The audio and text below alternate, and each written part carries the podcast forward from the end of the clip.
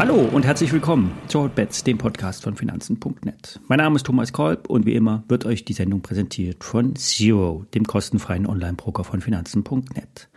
Alle nachfolgenden Informationen stellen keine Aufforderung zum Kauf oder Verkauf der betreffenden Werte dar. Bei den besprochenen Wertpapieren handelt es sich um sehr volatile Anlagemöglichkeiten mit hohem Risiko.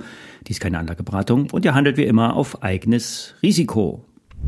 Ja, der DAX, der scheint sich langsam nach unten zu bewegen. Er ist aber noch in der Range und über der 200-Tage-Linie. Die liegt bei 15.540 DAX-Punkten. Und das ist in etwa das gleiche Level wie die untere Begrenzung der Seitwärtsrange, in, denen wir, in der wir seit äh, Ostern festhängen.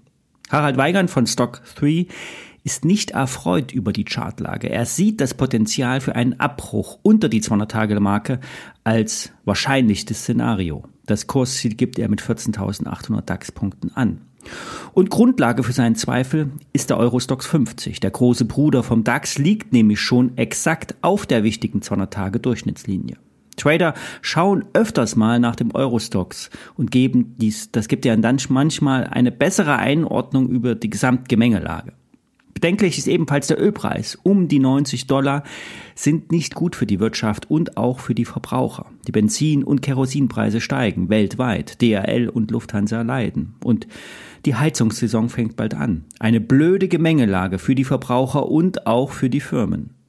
Bei der laufenden Notenbanksitzung wird wahrscheinlich nicht viel erwartet. Zumindest keine Zinsanhebung, eher eine Prognose, eine Prognose-Update für die Zinsprojektion, aus der sich ablesen lässt, wann die Fed die Zinsen wieder senken wird.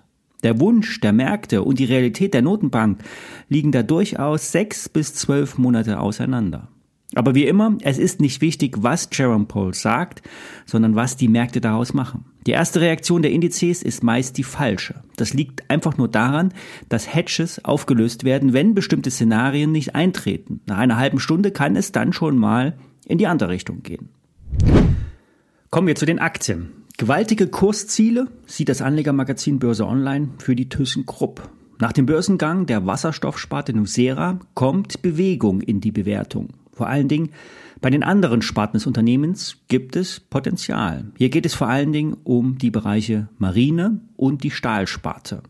ThyssenKrupp Marine Systems baut Militärschiffe, das reicht von U-Booten bis hin zu Fregatten und auch Korvetten. ThyssenKrupp Marine ist zudem auch ein bedeutender Hersteller für elektronische Lösungen, die in die Militärtechnik eingebaut werden und seit der Ukraine-Konfrontation haben Sicherungssysteme für Küstenlinien und auch kritische Infrastruktur Hochkonjunktur, beziehungsweise sind plötzlich wieder in den Fokus der Investitionen gekommen.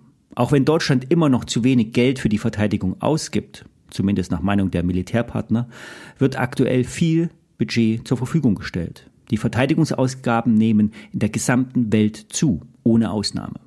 ThyssenKrupp Marine macht gut zwei Milliarden Euro Umsatz im Jahr. Und der Staat könnte sich aus strategischen Gesichtspunkten an der ThyssenKrupp Tochter beteiligen. Als Ankerinvestoren könnten dann ausländische Beteiligungsgesellschaften andocken und mit der Staatsbeteiligung mögliche Sicherheitsbedenken ausgeräumt werden.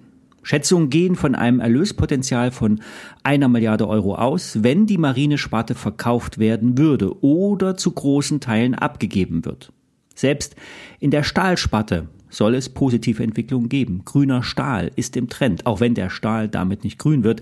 Stahl kann nicht ohne Energie produziert werden. Aber es darum geht es ja nicht. Es geht darum, die Stahlsparte soll ebenfalls ausgegliedert werden. Zu konjunktursensibel ist das Geschäft und der größte Teil der Pensionsbelastung sollen in der Stahlsparte verankert sein. Für Börse Online und für die Baderbank gibt sich hier daraus ein enormes Potenzial für die Aktie. Würde es gelingen, den Marine- und den Stahlbereich zu verkaufen, ist eine Neubewertung zwangsläufig. Die Analysten der Baderbank bewerten die Aktie mit einem Kursziel von 16 Euro. Heute steht die Aktie bei 7 Euro.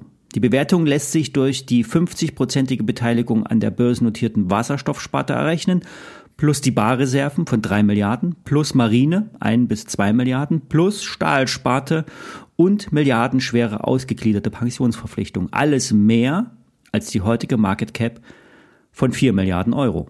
Kaufen lautet das Rating, Kursziel 12 Euro von Börse Online, 16 Euro von Bader, Stop bei 5,60 Euro legen. Schließlich stand die Aktie vor einem Jahr noch etwas über 4 Euro. Stahl kann nämlich durchaus volatil sein.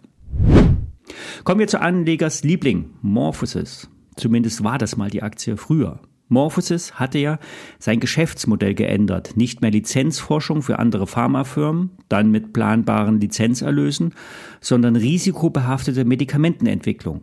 Abschreibungen waren in den letzten Jahren die Folge und Zulassungsverspätungen eher die Regel. 12 Euro war das Tief in der Aktie, weit unter dem Cash-Bestand. Doch Cash wird auch weiterhin verbrannt.